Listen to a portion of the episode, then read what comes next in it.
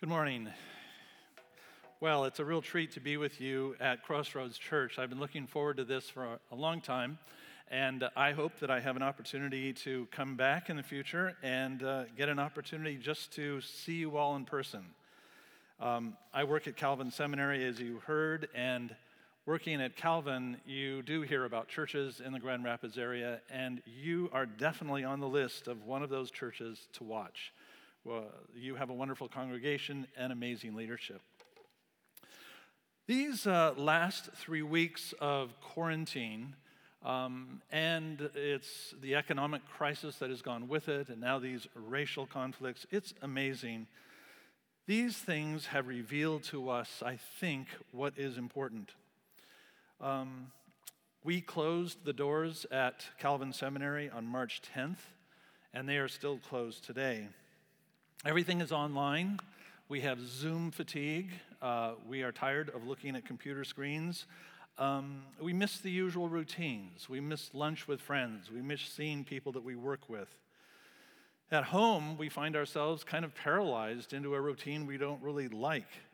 It seems like some days around 2 or 3 o'clock in the afternoon, you begin imagining, what are we going to make for dinner? That's the great event of the day.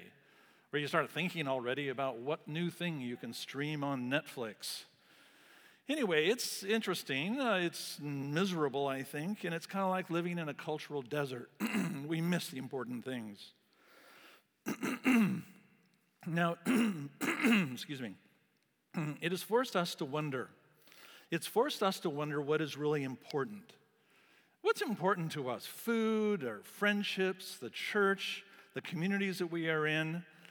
I mean, my own kids who live in Grand Rapids, they had an interesting experience last week. Remember how hot it was? Well, at the beginning of the week, their air conditioner went out.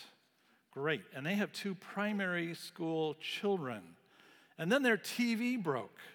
So think about it last week. No television, no, no air conditioning.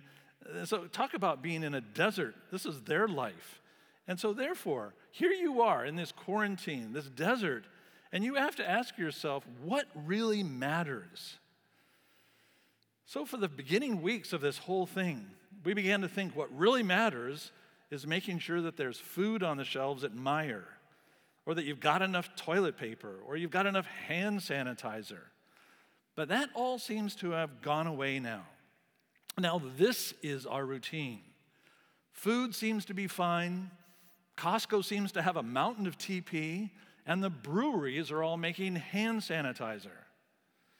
So the question now isn't, are you going to survive? The question now is, how will you flourish? You know, you can feed your body,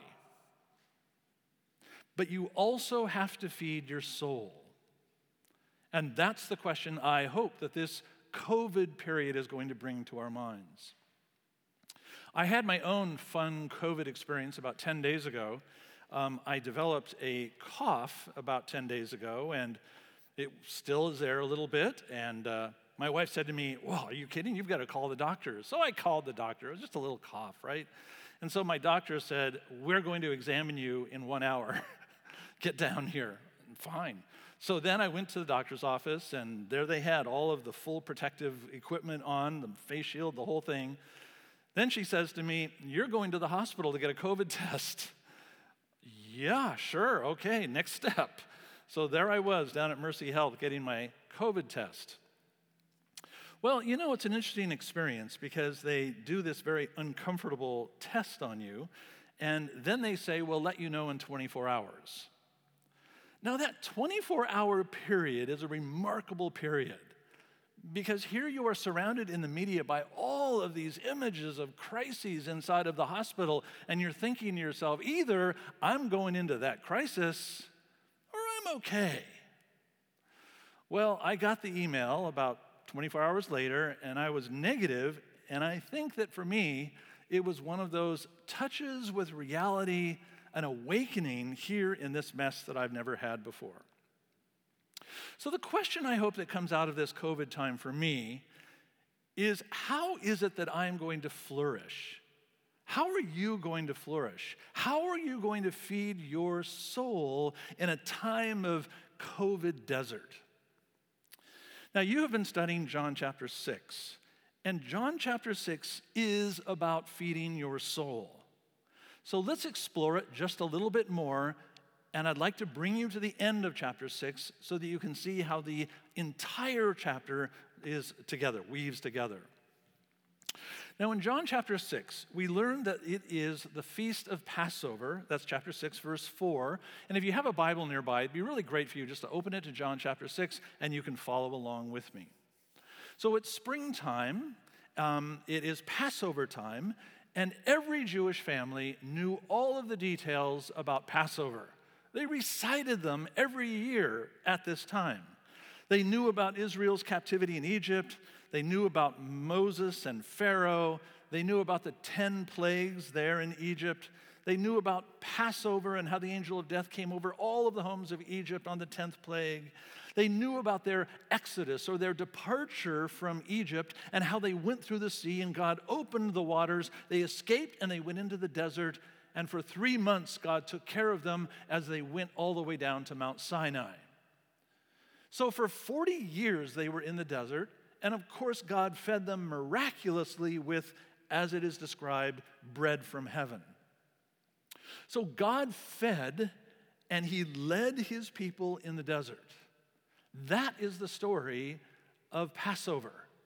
It is a dramatic departure out of Egypt, a movement through the sea, and then God sustaining us through this unimaginable desert experience.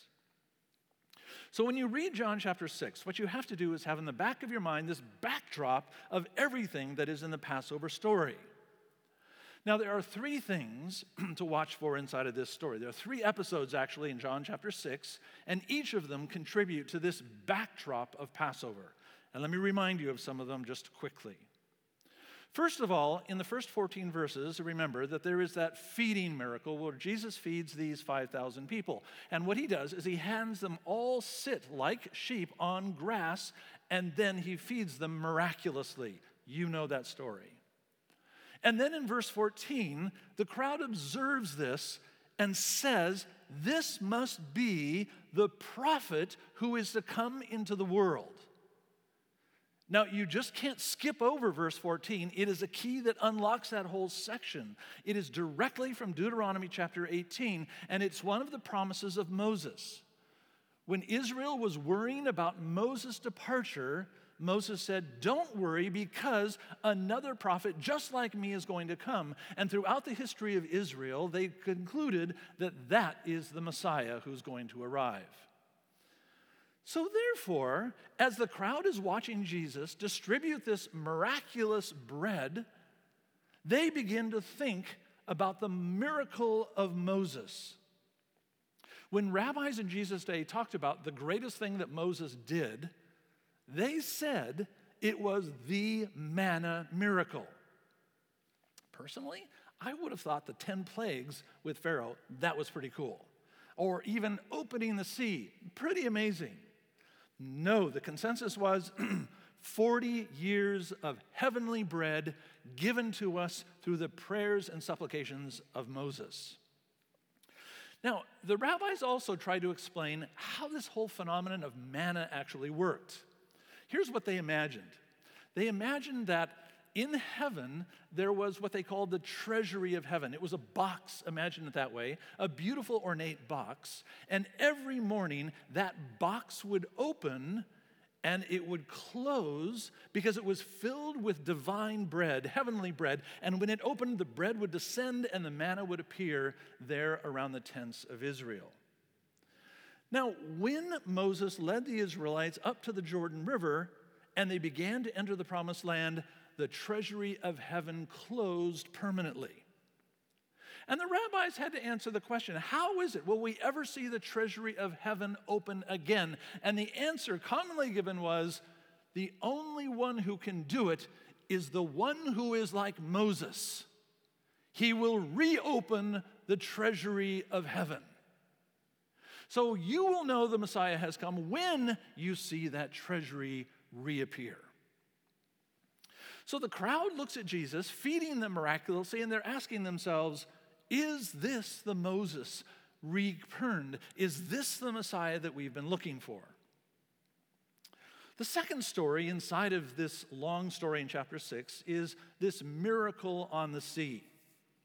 Well, after the crowd sees that Jesus has fed them so miraculously, they go into a frenzy. In fact, in verse 15, it says they want to make Jesus a king by force. Jesus heads for the mountains. The apostles get on a boat. They go out into the sea. They want to escape. Then, when they're out at the sea, on the Sea of Galilee, a storm comes up. They're afraid. Jesus meets them by walking across the sea, and he says, Have no fear. Do not have any fear. It is I. Now, I have to tell you something a little technical right there because when Jesus approaches them and he says, It is I, he in Greek is saying, I'll tell you the Greek, it is ego eimi. Okay, that's the Greek for uh, I am, it is I. But that is the title of God given in Greek throughout the Old Testament. Yahweh means I am, it is I. And so, therefore, Jesus approaches them by giving God's own name. Now, this business of walking on the sea is taken right out of the Psalms. Let me read to you a beautiful description of that opening of the sea from Psalm 77, verse 16. Here the psalm says, The waters saw you, God. The waters saw you and writhed. The very depths were convulsed when they saw God coming to the water. The clouds poured down water. The heavens resounded with thunder. Arrows flashed back and forth. That's lightning. Your thunder was heard in the whirlwind. Your lightning lit up the world. The earth trembled and quaked. And your path led through the sea. Your way through the mighty waters, though your footprints were not seen, you led your people like a flock by the hand of Moses and Aaron.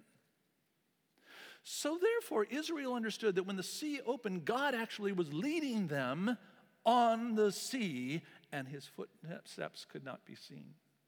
So, Jesus now appears again on the sea, just as it had happened in the Passover.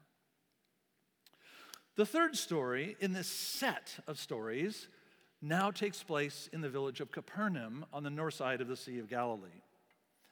This is the heart of the story.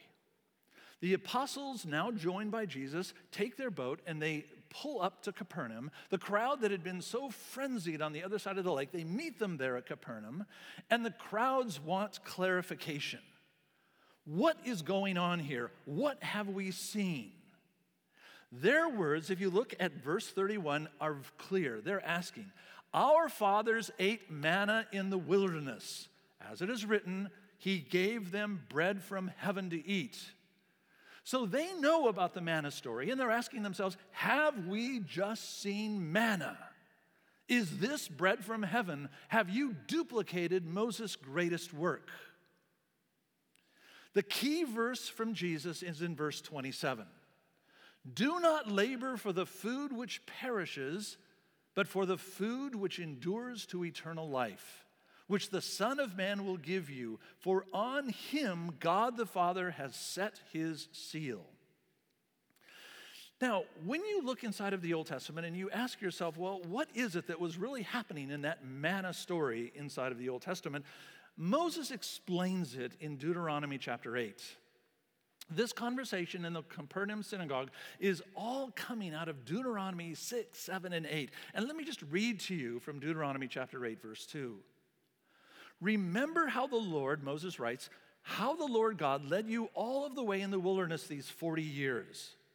He did this to humble and test you in order to know what was really in your heart, whether or not you would keep his commands. He humbled you causing you to hunger, and then feeding you with manna, which neither you nor your ancestor had ever known, to teach you that a person does not live on bread alone, but lives by every word that comes from the mouth of the Lord. What will sustain you in the desert, therefore, is not simply manna, but it is the God who sends you that manna. There is something to be discovered behind the manna, and that is what Jesus wants everyone to see here on the hillside. So, therefore, here in the Old Testament, the deeper need of Israel and the deeper need of the crowd of Capernaum is not simply food. It is not simply bread, though their instincts are to go and get bread. Instead, it is bread from heaven. That's what they need to seek bread from heaven that gives them eternal life. Now, Jesus takes the story further than one could ever imagine. Because anyone who know, knew the great Moses story would have never thought that Jesus would make this move. Here in the Capernaum synagogue, Jesus says something that Moses never said. Look at verse 35. Jesus said to them, I am the bread of life. He who comes to me shall not hunger, and he who believes in me shall never thirst. Moses had always been known for what he did with manna. But now Jesus is saying, it isn't about me giving you manna, it is me about giving you myself. So Jesus says, in effect, the treasury of heaven that we described earlier, indeed, the treasury of heaven has opened, manna has fallen. You've seen it on a hillside in Galilee, but when the treasury opened, I fell out. That's the remarkable idea. Jesus is not simply the engineer of the treasury of heaven, he is the content of the treasury of heaven. And so, therefore, Jesus is not just a supplier of food, he is food itself. Now, in the Old Testament story around Passover, do you remember in the desert people started grumbling and murmuring and all of that kind of thing? Notice in verse 41, that's exactly what starts to happen. The crowd says, Look, we'd love to have someone to supply us with food. But you know what? You have just gone a bridge too far. You're saying that you are food, and they begin to murmur. Probably the most critical words that we have in this whole story begin at verse 47. Jesus says, Truly I say to you, he who believes has eternal life. I am the bread of life. Your fathers ate manna in the wilderness and they died. This is the bread which comes down from heaven that a person may eat and not die. So, there is bread that gives life, and there is heavenly bread that gives eternal life. But Jesus is not content to leave it there. He presses the crowd to its extreme. He said, though, if I happen to be bread, the question now becomes how do you consume that bread? What do you do? Look at verse 52. There was a dispute among the Jews. How can he give us his flesh to eat? Are you kidding? How do we eat Jesus? What is this about? And Jesus says, Truly I say to you, unless you eat the flesh of the Son of Man and drink his blood, you have no life in you. There is no parallel to that language in any Jewish literature, beginning with Moses and moving right up to Jesus. He who eats my flesh and drinks my blood has eternal life, and I will raise him up on that last day. For my flesh is food indeed, my blood is drink indeed. He who eats my flesh and drinks my blood abides in me, and I in him. What in the world? We eat bread, it sustains us. Jesus is bread. So, how do we eat Jesus? Now, taking this literally, of course, leads to foolishness, and no one has ever gone that road. This is either a dramatic, mysterious symbol or has been said throughout the history of the church, Jesus is alluding to something the crowd and the disciples can barely understand. Jesus is giving a direct hint to that place where he will be the supplier of heavenly bread and heavenly drink, and it's going to come through the cross, through his body and his blood. And the only place that is given to us as a gift is in the Lord's Supper. Now, if the crowds were murmuring before, now the disciples start murmuring. Verse 61, look at that. Now everybody is murmuring. This is asking more than anyone can take in. This is impossible. And if you look at verse 63, you've got the key to what the answer is. Jesus says in verse 63, He said, It is the Spirit that gives life. The flesh is of no avail. The words that I have spoken to you are spirit and life. So, therefore, it isn't about the materiality of things that makes any difference here, but it's the way in which this divine bread can usher to you the Spirit of God and a direct connection with Christ Himself. In the Lord's Supper, it is not about getting bread and wine. It is about encountering the Spirit when the table of the Lord is served before us. Now, look carefully at what Jesus has done. There is a kind of escalating thing going on here, and I want you not to miss it. He begins by feeding the 5,000, and it's an astonishing feat. Jesus, the great deliverer of food. Then we discover that Jesus is a new Moses. And then we discover that Jesus is greater than Moses because he brings divine heavenly bread that gives eternal life. And then we discover that Jesus is the bread of life. And then we are told at the highest level, you have to consume Jesus. You have to intake into your life the spirit given power of Christ's own life. Wow, that's a ladder to climb. There are some of us who simply spend our lives thinking about bread. Jesus wants us to think about heavenly bread and how we will find it in Him. Look at verse 66. Even the disciples begin falling away. They cannot handle this. But Peter, the man of the moment, steps forward and he says in verse 68 Lord, where are we going to go? To whom shall we go? You're the only one that has the words of eternal life. John chapter 6 presses us to answer one question.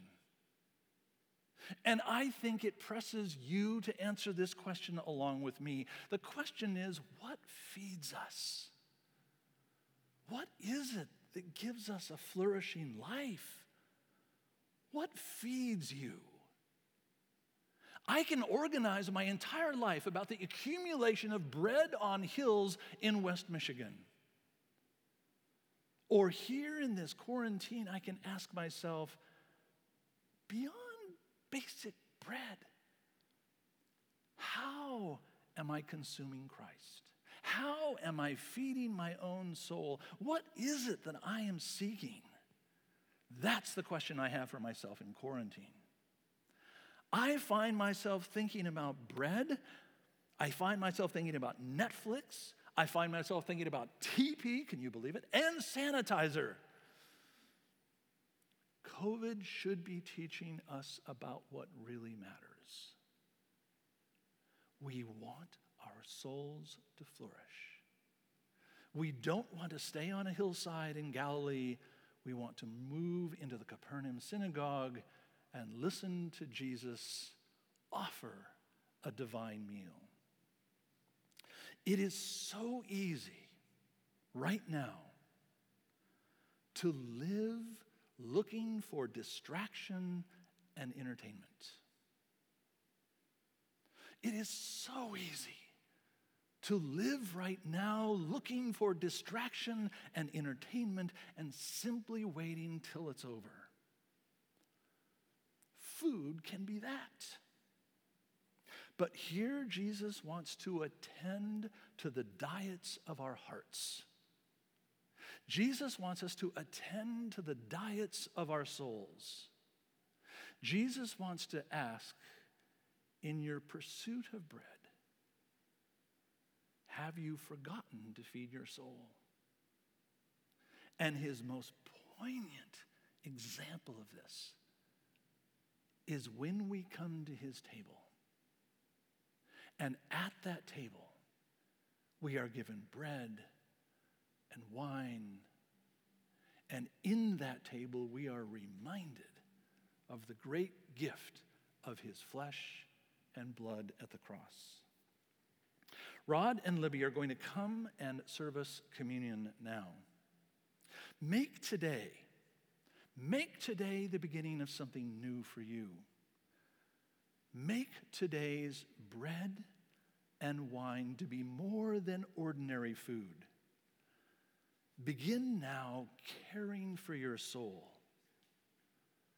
and recognize that in this time of quarantine, God may supply us with lessons we never expected.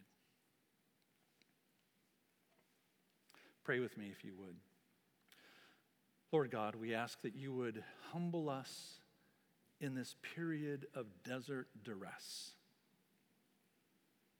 And Lord, we pray that you would feed us at your table, not simply with bread and wine, but you would feed us at this table with heavenly food. Lord, our souls need bread from heaven. We ask you to serve us. In Christ's name, amen.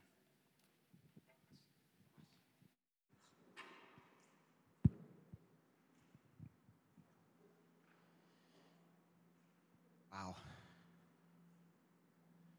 What a what a beautiful picture to think about that treasure